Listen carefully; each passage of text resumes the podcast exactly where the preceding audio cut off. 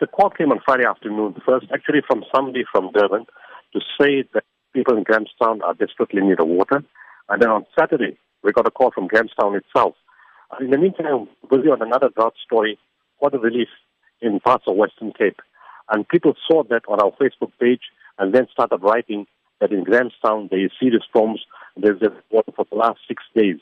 And then somebody else also posted articles that were written in, in, in, in newspapers and community papers in the area, all saying there was huge desperation in the area itself. How will the gift of the givers heed to the calls by the residents of Grahamstown? Well, immediately they need water, and the fastest way to bring water, you know, when there's no water in the dam and the pumps are not working, the fastest way is to take bottled water. It's not ideal, but it's instant.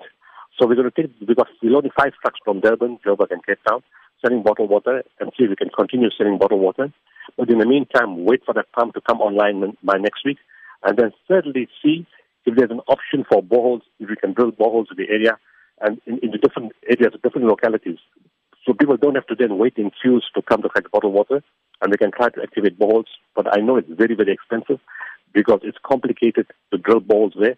Our hydrologists will, will, will, will review and check the area out and see what's feasible.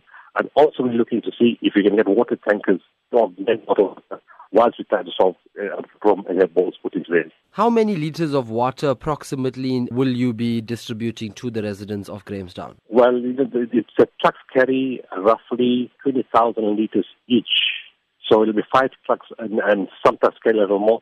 So we look at the first consignment of more than 100,000 liters. You know, and then we're expecting that other companies will come forward and send their own trucks because alone this can't be done. Where is this water that your organization will send to Grahamstown sourced from? It's in our warehouses. We've got tons of water lying in Cape Town.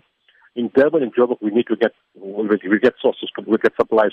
But most of the water that we had, in fact, all the water that we had, we sent to Cape Town for the whole of 2018. Because from there, we've been supplying because of, of the day zero problem in, in Western Cape, that the fear, that anxiety last year. We stockpiled water in several warehouses in Cape Town, and from there we've been distributing inside Cape Town, on the outskirts of Cape Town, to Beaufort West, Laingsburg, Field, to Sutherland, parts of the Northern Cape, Mossel Bay, a whole range of areas we've been supplying water to, and now the need has come for Grahamstown